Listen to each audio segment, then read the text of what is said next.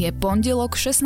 marca a meniny má Boleslav. Dnes má byť jasno, len malá oblačnosť s najvyššou teplotou od 9 do 14 stupňov.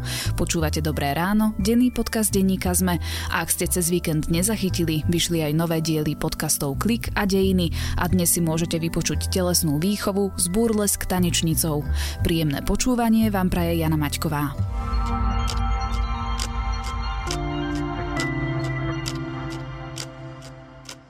Poďme na krátky prehľad správ. Slovensko vyhlásilo núdzový stav. Na 14 dní budú zatvorené maloobchodné predajne aj služby. Otvorené budú len potraviny, lekárne, drogérie, pumpy či banky. Štát nezatvára reštaurácie, no jedlo bude len na výdaj alebo dovoz. Do nedelného večera potvrdili 61 prípadov nakazených na koronavírus. Od dnes budú do ambulancií distribuované rúška a iné ochranné prostriedky. Štátne hmotné rezervy zároveň podpísali zmluvy na dodanie 30 miliónov ďalších rúšok do týždňa a pol. Rúška by mali byť k dispozícii všetkým občanom. Piati sudcovia z Kočnerovej trímy vrátane Moniky Jankovskej zostali vo väzbe.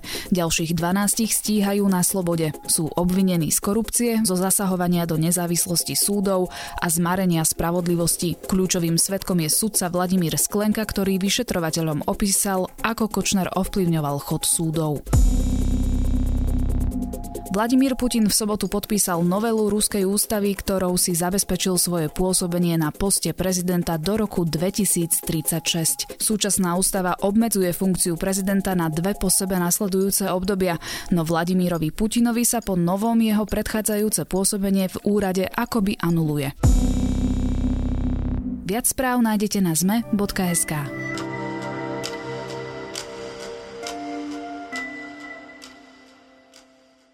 Štyri strany, jedna koalícia. Po 13 dňoch rokovania konečne došlo k dohode, ako bude vyzerať nová vláda. Hoci debaty lídrov sprevádzali ostré odkazy cez médiá či sociálne siete, zdá sa, že sú nakoniec všetci spokojní.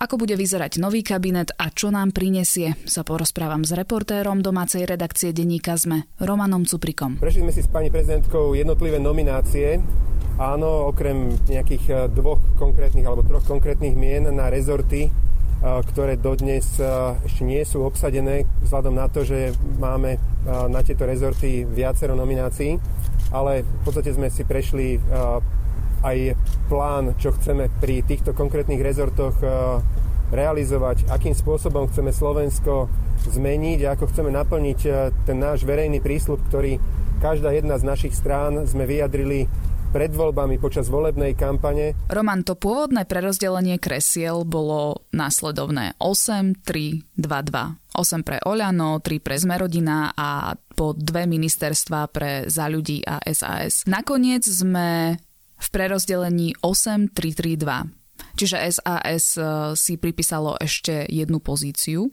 No pôvodne o tri posty žiadali za ľudia. Prečo od toho navýšenia nakoniec upustili? Tak keby som to mal tak zhrnúť, toto vyjednávanie o tých postoch mi tak ako takého pozorovateľa zvonku mi pripomína také typické vyjednávanie, že každá zo strán príde na, za ten rokovací stôl s nejakou predstavou, ktorá na prvý pohľad už znie veľmi nerealisticky. Ešte spomeňme si na tie vyjadrenia osme rodina, že my budeme drahá nevesta. A strana, že chceme ministerstvo vnútra. Chceme silové rezorty a všetko možné chceme. A takisto príde tam strana za ľudí, ktorá napriek tomu svojmu veľmi slabému výsledku vo voľbách hovorí, že my budeme chcieť tri ministerstva, lebo neviem prečo a, a chceme našim voličom dokázať, že sa budeme tlačiť do tej exekutívy a robiť pre nich zmeny a tak ďalej a tak ďalej. A ono nakoniec tá vláda vyzerá ako naozaj taký ten kompromis, že každá strana tam prišla s nejakými požiadavkami, z nich úplne logicky musela ustúpiť ale zároveň e, im ten Matovič čiastočne vyhovel, takže každá z tých strán môže teraz povedať voličom, že pozrite, ako sme sa za vás bili, chceli sme teraz to a to, nakoniec sme museli trošku ustúpiť, ale zároveň sme dostali niečo iné a tak ďalej, takže mm, budú sa teraz všetky tie strany tváriť, že nevyšli z toho vyjednávania ako porazení, lebo každý niečo aspoň málo získal. A ten pomer tých čísel je práve výsledkom týchto dohôd. Teraz konkrétne k tej strane za ľudí oni nevysvetlili, prečo ustúpili z tohto svojho plánovaného čísla tri ministerstva. A je ale pravda, že teda, že sa dohodli na tom, že pre nich vytvoria nové ministerstvo. K tomu sa samozrejme dostaneme. Podľa mňa je za tým aj to, že oni budú tlačiť na to, aby mali svojich tajomníkov na iných ministerstvách. Takže môžu povedať potom, že máme síce iba dve ministerstva, hoci sme chceli tri, ale zároveň sme dostali na iné ministerstva svojich tajomníkov. Toto ešte podľa toho, ako oni sa vyjadrujú, nie je dohodnuté, ale budú zrejme ešte takto taktizovať a tlačiť na to. To je tá krížová kontrola ministerstiev, ktorá ale mm, nie úplne padla na úrodnú pôdu pri Sme rodina, lebo tí boli proti. Áno, toto je, ako hovorím, ešte nedoriešená otázka, sú tam stále tie trenice. Osobne si myslím, že opäť to skončí nejakým kompromisom, že za ľudí dostane nejaké posty tajomníkov, ale nebude to krížová kontrola, že na každom ministerstve musí byť teraz ešte niekto z nejakej inej strany, aby sme sa navzájom kontrolovali. Prebereme si teda teda jednotlivé ministerstva a strany, ktorým prislúchajú. Oľano má financie, vnútro, obranu, pôdohospodárstvo, životné prostredie, kultúru a zdravotníctvo. A samozrejme premiérskú stoličku obsadí Igor Matovič. Kto obsadí tie ministerské pozície? Je tam niečo prekvapujúce? Nie všetky ministerstva poznáme, takže nejaké prekvapenia tam môžu byť. Zatiaľ ešte, čo sa týka Olano, nie sú. Eduard Heger bude minister financí.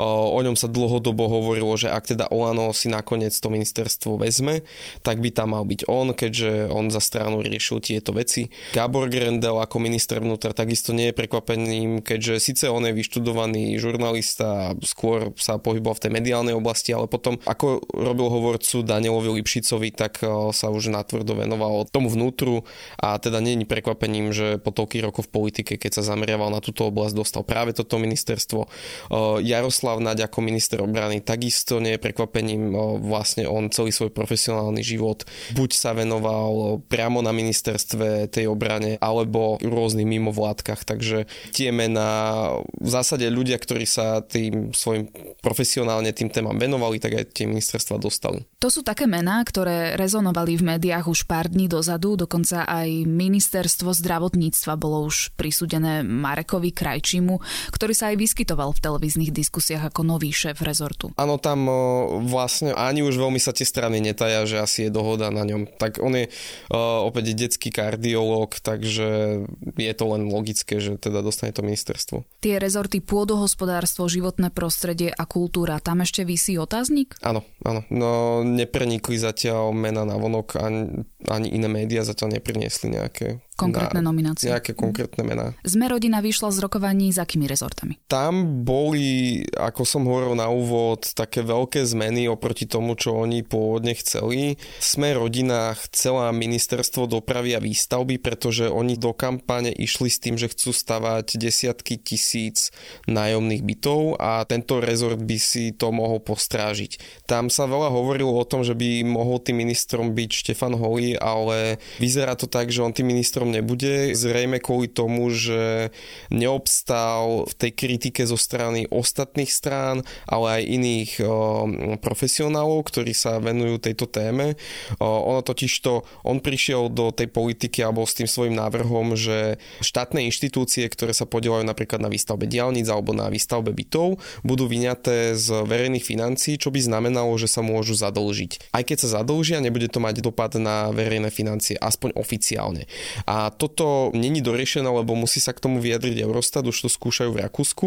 A celý ten jeho návrh, e, teda podľa tých kuloárov, je veľmi nepresvedčivý a zožal teda kritiku, od, úplne otvorenú kritiku zožal od Richarda Sulíka, ktorý sa mu posmieval, že to baviť sa s nimi ako baviť sa s Kotlebom. Čiže sme rodina dostane to ministerstvo, ale o, nebude tam o, Štefan Holý. Ale v duchu toho kompromisu teda Štefana Holého pravdepodobne dosadia za podpred predsedu vlády pre legislatívu a strategické plánovanie. To znamená, že bude stále pri tej téme, bude mať na to dohľad, ale už to nebude takáto exekutívna funkcia, kde bude rozhodovať, podpisovať zmluvy a tak ďalej. Potom je tam ministerstvo práce, ktoré môže dostať e, Milan Krajniak, O ňom sa špekulovalo aj ako ministrovi obrany, aj ako šéfovi SIS, lebo on tiež e, počas svojej politickej kariéry skôr mal bližšie k tomu vnútru, k tým silovým rezortom a podobne. Na druhú stranu mňa osobne až tak neprekvapuje tá nominácia, ak by teda on bol ministrom e, práce, pretože on okrem toho, že sa venoval tomu vnútru a obrane. On bol veľkým kritikom zamestnávania cudzincov na Slovensku a mal viacero tlačoviek, vyjadrení aj chodil na také tie rôzne akcie, ktoré sa týkali toho, že obmedzme zamestnávanie cudzincov, radšej dajme prácu ľuďom na Slovensku, lebo podľa neho cudzinci ako keby tlačia tie mzdy na Slovensku a v slovenských firmách. Čiže je to čiastočne, aj toto bola jeho agenda, takže akú takú logiku by to dávalo, ak by ho obsadili na toto ministerstvo, ale je to nepotvrdené. Zrejme ešte je to stále vecou skôr tých rokovaní. No ty už si vlastne načrtol, že sme rodina má obsadiť aj pozíciu šéfa SIS a teda špekulovalo sa, že by ním mohol byť Milan Krajniak. Ale Teraz je to ako? Strana Sme rodina má ešte k dispozícii Vladimíra Pčolinského, ktorý je bratom poslanca Petra Pčolinského, ktorý teda pochádza z tohto prostredia, čiže on by ešte mohol obsadiť to miesto SIS. Uvidíme, podľa mňa ešte tie strany na to nie sú dohodnuté a preto ešte ani média nepoznajú to konkrétne meno. Čo by možno bolo zaujímavé dodať je, že Boris Kolár a Richard Sulík počas nedelných diskusí prezradili, že sa dohodli na takej zaujímavej veci, že Jozef Mihal z, zo strany SAS, ktorý tam aj nedávno prestúpil, keďže je považovaný vo všeobecnosti za odborníka na pracovnoprávnu agendu, tak by išiel na ministerstvo práce, síce nie ako minister, ale dostal by tam nejakú významnú funkciu, čo znamená pravdepodobne, že bude teda tajomníkom na tomto Štátnym ministerstve. Mhm. Áno, a obaja si to teda pochváľujú. Vraj teda tá pôvodná iniciatíva vyšla zo strany Borisa Kolára, čo je veľmi zaujímavé. Ako dopadla SAS? Lebo boli sme svetkami akéhosi rozkolu alebo krízy medzi Matovičom a Sulíkom najmä v piatok, eh, kedy si vymieniali statusy na Facebooku. Matovič eh, napísal, citujem, pohár pretiekol, už stačilo. Čo sa vlastne vtedy stalo? Zvonku to pôsobí tak, že tie obe strany sa dostali do bodu, keď každá proste si tlačila na to svoje a čakalo sa, že ktorá z nich ustúpi. Nakoniec ustúpil Richard Sulik, ktorý sa teda tohto ministerstva vzdal, ale vysvetloval to tým, opäť to je ten kompromis, že my sme sa vzdali nášho pôvodného cieľu, o ktorom sme od začiatku hovorili, ale pozrite sa, čo sme namiesto toho získali. A teraz Sulik vymenoval, že on sám bude minister hospodárstva, čo je asi ministerstvo financí také najbližší ďalší rezort, a bude podpredseda vlády, ktorý sa bude e, venovať financiám a takisto dostanú šéfa finančného výboru. Takže ako keby síce nebudú mať ministerstvo, ale budú mať v zásade všetko ostatné. Nebudú v tej exekutívnej funkcie opäť nebudú podpisovať zmluvy, rozhodovať o rozdelení financií a tak ďalej, ale môžu sa po, povedzme podielať na plánovaní, rôznych stratégiách, vyhodnocovaní. A Richard Sulik už teraz eh, hovorí o tom, že chce byť pri tom, ako sa budú riešiť eh, taká tá pomoc firmám, ktoré utrpeli súčasnou krízou v súvislosti s koronavírusom. Takže on sa tým financiám bude bude venovať aj naďalej, aj napriek tomu teda, že nebude minister financí. SAS má ale ešte dva ďalšie rezorty a to je ministerstvo školstva a ministerstvo zahraničných vecí. Áno, ministerstvo školstva dostane Branislav Grilling, ktorý je považovaný a bol predstavovaný ako team leader v Saske na túto problematiku, hoci on sám pôvodne je známy tým, že vybudoval skôr sieť kaderníctiev, ale už dlhé roky aj sám hovorí, že sa teda venuje skôr tomu školstvu a že nemá rád túto nálepku, že je kaderníkom. Ministerstvo zahraničných vecí tam veľmi dlho bola dohoda na tom, že to vezme Martin Kus, ktorý je predstavovaný ako expert strany na túto problematiku. Kus je vyštudovaný politolog, ktorý sa venoval hlavne zahraničnej politike a extrémizmu a teda nebolo by prekvapením, ak by zobral toto ministerstvo. Nakoniec sa dohodli, že ministrom zahraničných vecí bude Ivan Korčok, máme to aj my v redakcii potvrdené. Richard Sulik to nechcel tých diskusiách ani potvrdiť, ani vyvrátiť, ale podľa našich informácií je to naozaj tak, že šéfom rezortu diplomácie bude súčasný diplomat, súčasný veľvyslanec v USA Ivan Korčok, ktorý paradoxne je aj štátnym tajomníkom na tomto ministerstve, nominovaný smerom, ale zase nie je známy tým, že by sa nejako zapájal do tej stranickej politiky, takže asi tam padla nejaká takáto dohoda. Veď práve to, že nie je to nezvyčajné? Áno, je to nezvyčajné, ale deje sa teda pri týchto vyjednávaniach viacero takých nezvyčajných vecí. Veď vezmi si, že budeme mať nové ministerstvo. Boris Kolár sám ponúkol svojmu politickému konkurentovi miesto na ministerstve. Z ničoho nič e, sa vymení post ministra za nominanta, ktorý je nominovaný smerom toto rokovanie je zaujímavé pri naše viacero paradoxných situácií. Opomenuli sme ešte najslabšiu stranu z tejto štvorkoalície a to je za ľudí.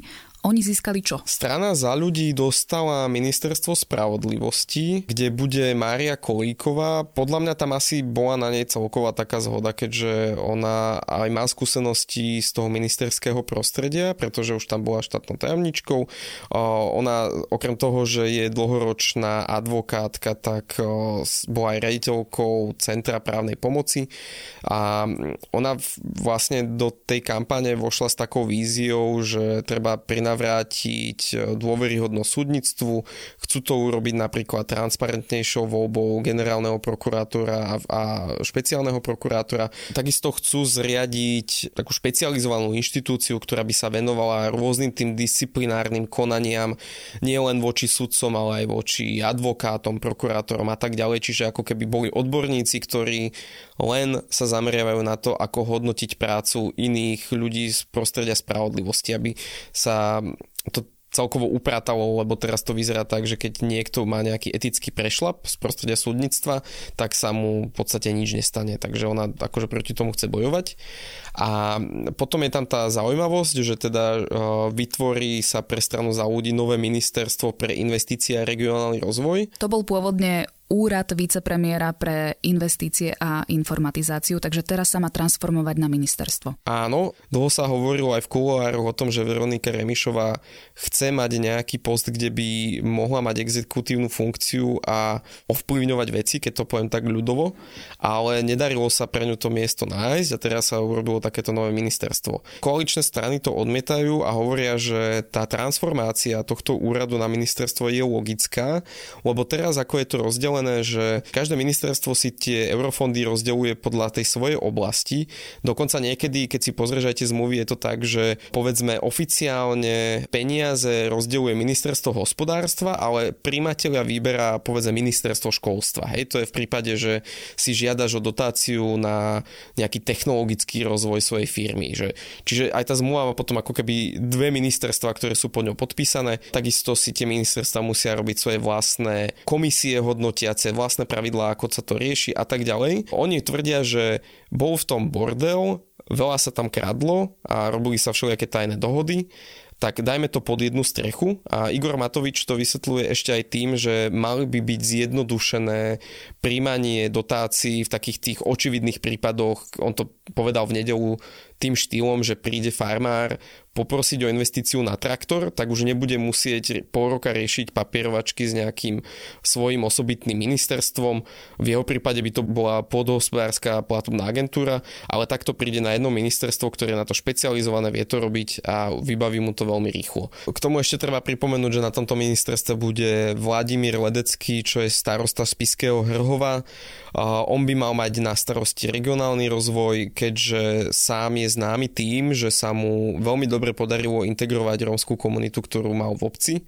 A s týmto je dlhodobý problém, že táto agenda je momentálne v, na, v rukách starostov a záleží od jeho šikovnosti, respektíve nešikovnosti, že ako sa ten problém s rómskou komunitou pri nejakej obci dá riešiť. Čo sa bude diať teraz? Dnes má prezidentka stretnutie s Igorom Matovičom a aj dosluhujúcim premiérom Petrom Pelegrinim. Čo môžeme očakávať na následujúce dni? Koaličné strany už oznámili, že teda mená prezradili prezidentke Zuzane Čaputovej z toho dôvodu, že ona by si mala teraz všetky tieto mená preveriť Myslím, že v praxi to má byť vyslovene aj tak, že sa teda opýta aj sísky a podobne, že či sú tam nejaké problémy s nimi, nejaké, nejaká minulosť a tak ďalej.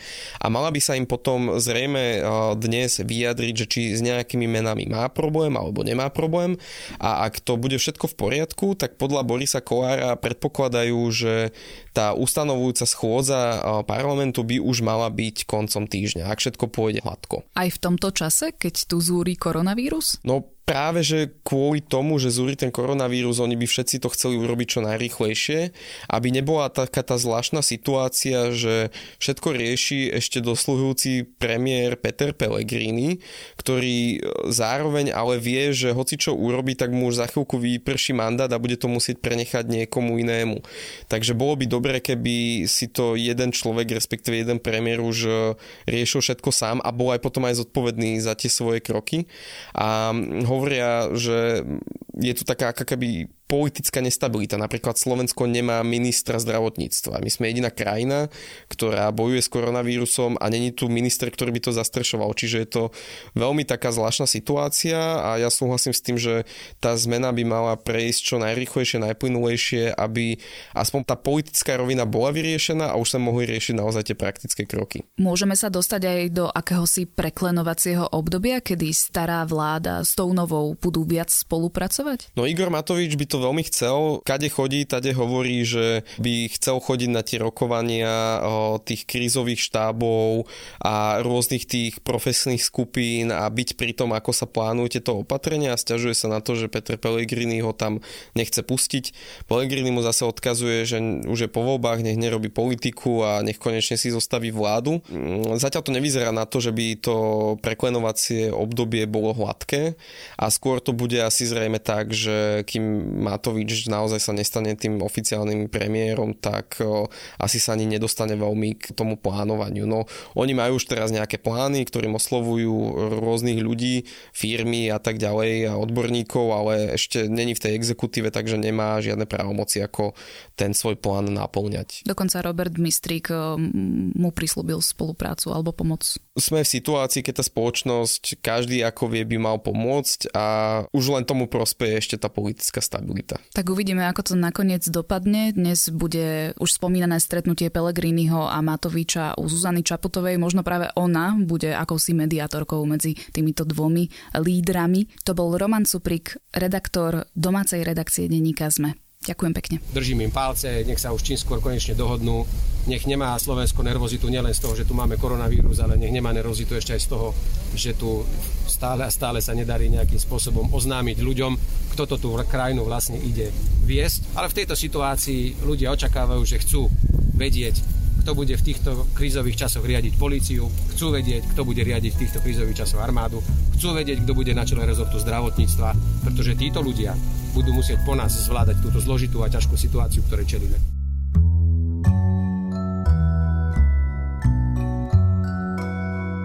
Ak ste už nejaký ten čas doma a snažíte sa nezblázniť, skúste popri seriáloch, filmoch či knihách aj spoločenské hry.